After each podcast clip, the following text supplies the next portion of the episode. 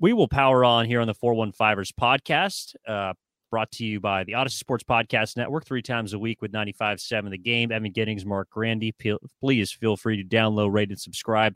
All right, let's get to uh, some 49ers content. Marc, there was, you know, obviously a lot of great storylines that came out of this week. We talked about the emergence and the mainstay of Christian McCaffrey, Brandon Aiyuk, and Brock Purdy. Well, Brock Purdy this week, as some degenerates may or may not have been paying attention to, have had his offensive rookie of the year odds soar all the way up to, I believe, Marc, third uh, when it comes, or third favorite, I should say, in the offensive rookie of the year award uh, betting market. I I saw plus 600 yesterday. Marc was saying it's down to plus 500. So people are clearly hopping on the Brock Purdy train. He still trails uh, the two others, which are Kenneth Walker, third running back for the Seattle Seahawks, as well as Garrett Wilson, the wide receiver for the New York Jets. Marc, does Brock Purdy deserve to win Offensive Rookie of the Year? I feel like that's a loaded question, Evan. I don't know. Uh, to your point, the odds are going crazy. The highest I see, the tallest odds are on FanDuel plus 500. I see plus 350 on Caesars, 450 oh on BetMGM. So there's a lot of money coming in on Brock Purdy. Uh, I guess you can understand why because he's had an incredible month. Um, but I think that's where this conversation ends for me, Evan. Unfortunately, I I think you need to play at least double digit games to be considered for these kinds of individual full season awards. Um, Brock Purdy has been phenomenal. He's been a godsend for the 49ers. There's no doubt about that. I am not debating that. Uh, but the fact that he's only played in five games, I guess he, he's played in a couple more in, in mop up duty at, at certain points. Really meaningful snaps in five games, only started four games. I think for me, just kind of by default, Evan, that takes him out of the running for this Offensive Rookie of the Year award. He's going to get votes, certainly, because he's leading the hottest team in football right now. And he probably deserves some votes, but I would probably defer to a full season from you know Kenneth Walker, a full season from Garrett Wilson, a f- relatively full season from Chris Olave, though he's he's fallen off a little bit recently. Uh, I'm not so sure that Brock Purdy has been so incredibly transcendent over a month's span that that pushes him over uh, these guys who have been pretty good for an entire season in their rookie year. I, I think I think that's kind of where I'm at. I'm largely with you, and I'm going to name the last eight winners just to kind of put into perspective the sort of names that Brock Purdy would be with. Uh, 2021, Ja'Marr Chase, it's pretty good. 2020, Justin Herbert, also pretty good. 2019, Kyler Murray, uh, jury's out. 2018, Saquon Barkley, he is he is good. 2017, Alvin Kamara, and 2016, Dak Prescott. Uh, 2015, Todd Gurley. 2014, Odell Beckham Jr. Those would be the names that Brock Purdy would have his own etched in with. And look, I understand Garrett Wilson is going to win this award.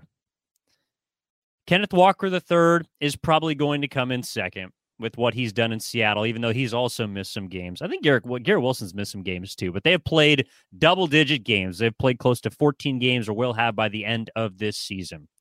But when it comes down to the offensive rookie of the year, to me, when I see all those names, sure, I see Pro Bowlers, I see all pros, but I see guys that provide immediate value to their franchise, to their club, and a form of legitimacy and stability that other players around the roster do not add. That to me screams Brock Purdy more than the other two guys ahead of him. I know he doesn't have the sample size at this point with games played, but when I think of a player that is providing the most value right now and maybe even has stabilized a team's postseason potential Super Bowl chances, Brock Purdy absolutely deserves to be in the conversation. And I believe he may not come in first place, but he should get some first place votes because by the end of the season, if you're looking at a, a 6 0 record you know, 10 plus touchdowns. The numbers are what they are. But you're talking about a San Francisco team that in the storyline of the season was on its way out. When Trey Lance got hurt, Jimmy Garoppolo steps in. When Jimmy Garoppolo gets hurt, San Francisco's postseason chances of success take a hit. Brock Purdy not only alleviates those issues, but elevates the 49ers' chances to go deep into the postseason, as we have talked about over the course of this podcast the last couple of weeks. In my opinion, that means that Brock Purdy, though his name is not as great as those last eight winners that we talked about, the qualities of an AP Offensive Rookie of the Year list de- in a lot of cases demand that Brock Purdy should be in the same conversation. I hear you, and I understand what you're saying. I I just think the body of work uh, isn't quite enough. Now, let's say say this was a regular season and postseason award, which of course it isn't. But say it was, and voters took both into account. As, as it stands right now, they only are basing their vote off of what they saw in the regular season. If Brock Purdy has a, a pretty good six game run here at the end of the regular season, leads his team to a win in all six, uh, five starts, and then you know one in relief of Jimmy Garoppolo, where he played three plus quarters and led his team to all the points that they scored on offense. Uh, and then he he played three good postseason games, maybe four good postseason games, whatever the number is. I think then that would be enough to convince me and to earn my vote.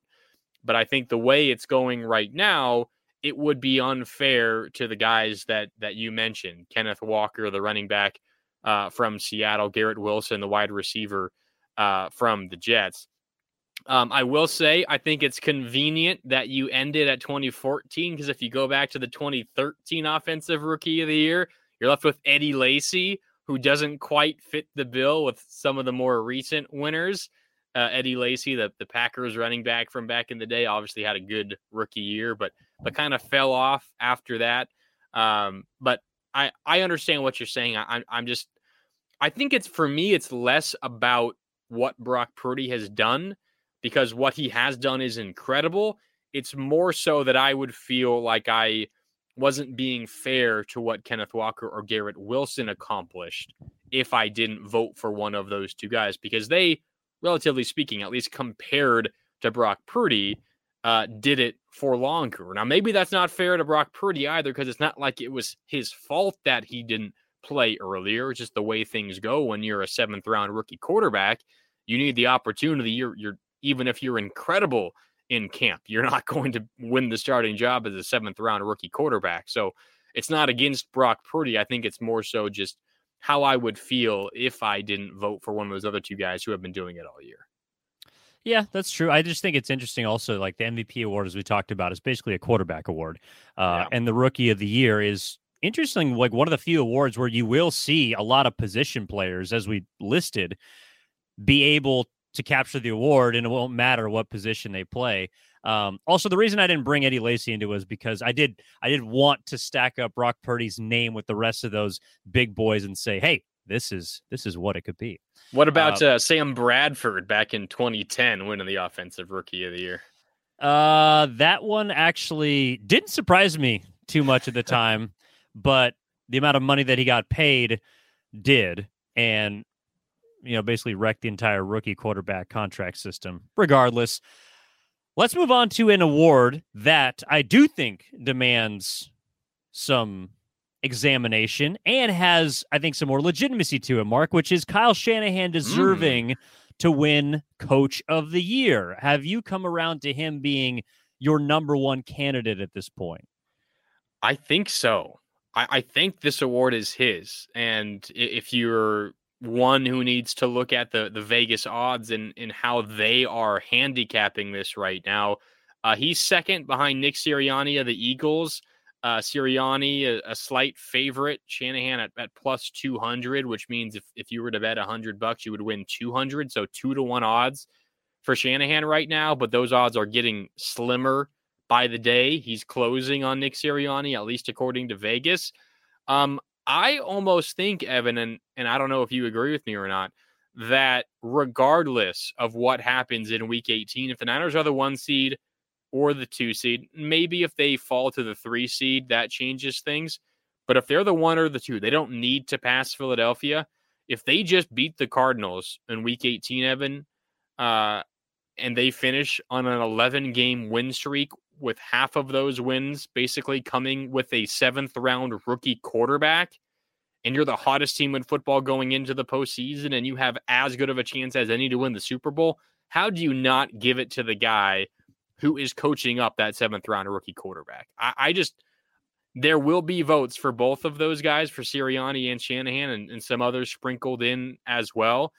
But how can you not vote for Kyle Shanahan, who is doing what he's doing, leading this team to one of their best regular seasons in recent memory with a seventh round rookie quarterback? Eh, you talk a lot about, you know, coaching. You, you can see it come through in the postseason. The Coaching also comes through when you're being led by a rookie quarterback. And Shanahan is coaching his ass off right now. I don't see how you couldn't give it to him. Well, I'll tell you why, Marc. Now, Uh-oh. I I just noticed this trend as we were kind of going through the list. We're going through rookies of the years, we're going through head coaches of the year.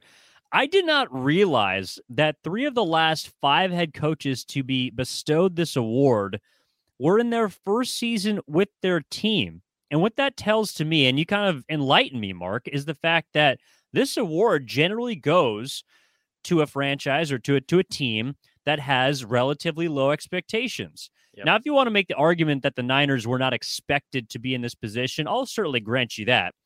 And a lot of it is un- unfortunate and due to injury. But the 49ers were expected to compete for the NFC West. They were expected to be a postseason team.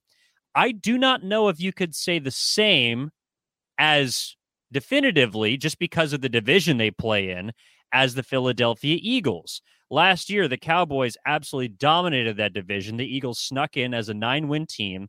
And this year, they have completely ran away with things. Well, I guess not to the point that they could lose this weekend and fall to the five seed. But you know what I'm saying? Like they already have 13 wins on their ledger. They're a team that is led by a second year head coach, so a pretty young one. They have a young upstart quarterback that has taken the next step in his career in Jalen Hurts. They have made great moves in the offseason, you know, maybe spearheaded by the A.J. Brown deal. Uh, they have a great team around for Sirianni to, to coach up.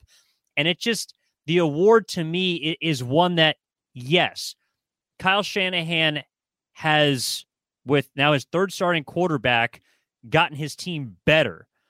But to me, where Kyle Shanahan's marquee move lies is in kind of the executive chair, which would be trading for Christian McCaffrey. I don't know if I can give him that as head coach. Now, he has gotten the most out of his offense since acquiring Christian McCaffrey. They haven't lost a game when he starts.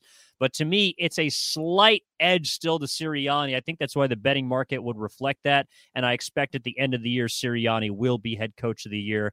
It might be one and 1A, it might be one and two. But I think, unfortunately, Kyle Shanahan falls short. You're absolutely right that Coach of the Year has become an expectations award. Generally, it goes to the team that wasn't expected to do much at the start of the year and that they exceeded expectations. Essentially, uh, it's uh, who which team uh, you know won the most games above their expected win total. That's essentially what this award is. And through what 14 weeks, it was the Philadelphia Eagles because they had only lost one game all yeah. year. Uh, but they've lost two in a row now. And I know part of that is because of an injury to their quarterback. But Sirianni's biggest competition for coach of the year, guess what? Is a guy who lost not one, but two starting quarterbacks and hasn't missed a beat. They've won nine straight games now. They're a win away against a, a Cardinals team who's already waving the white flag on 2023 uh, from winning 10 in a row, six of which with a backup a, rookie seventh round quarterback. I mean, this is unprecedented things that the Niners are doing. And I'm not saying Kyle Shanahan deserves all of the credit for these wins. I mean, DeMeco Ryans deserves a ton of credit. Christian McCaffrey deserves a ton of credit. Brandon Aiyuk, George Kittle, the list goes on. But Brock Purdy does not do this without great leadership from his head coach. Um, and I think Kyle Shanahan is deserving of that. And I, I, I guess there's a couple of questions to sort through. One, would I vote for Kyle Shanahan as coach of the year? Yes, I would. Would I predict that he's going to win it? I'm not so sure because, like we're talking about, it is an expectations award. And I'm not so sure if there are enough voters nationwide, Evan, who are, I don't know, heady enough to realize, or not to realize, but to internalize that the 49ers' expectations changed midseason. You cannot think about the Niners in the preseason and vote based on that. You have to think about the 49ers what you thought the second that Jimmy Garoppolo left the game. What did you think in that moment? You thought the season was over, and it's not over. They have a chance to win the Super Bowl, and that is why Kyle Shanahan deserves Coach of the Year.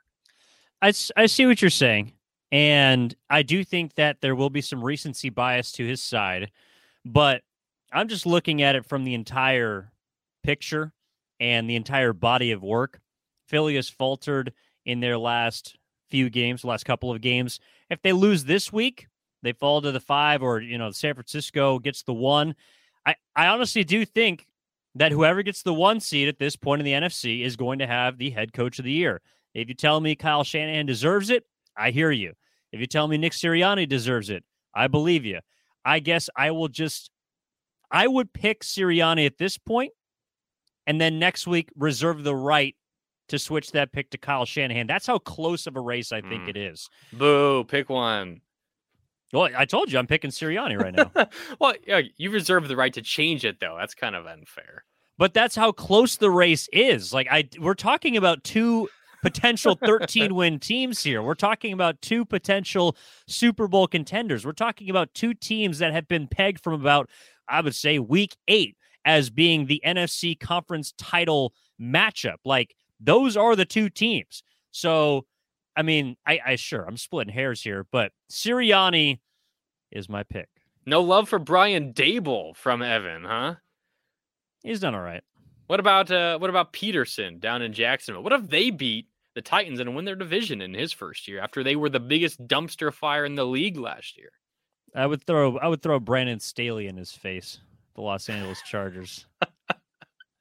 What about no, Dan Campbell? What if they honestly, beat the Packers and make the playoffs? Let's be honest. I mean, it's got it's Sean McDermott or Andy Reid. Like those are the two best coaches in football, in my opinion.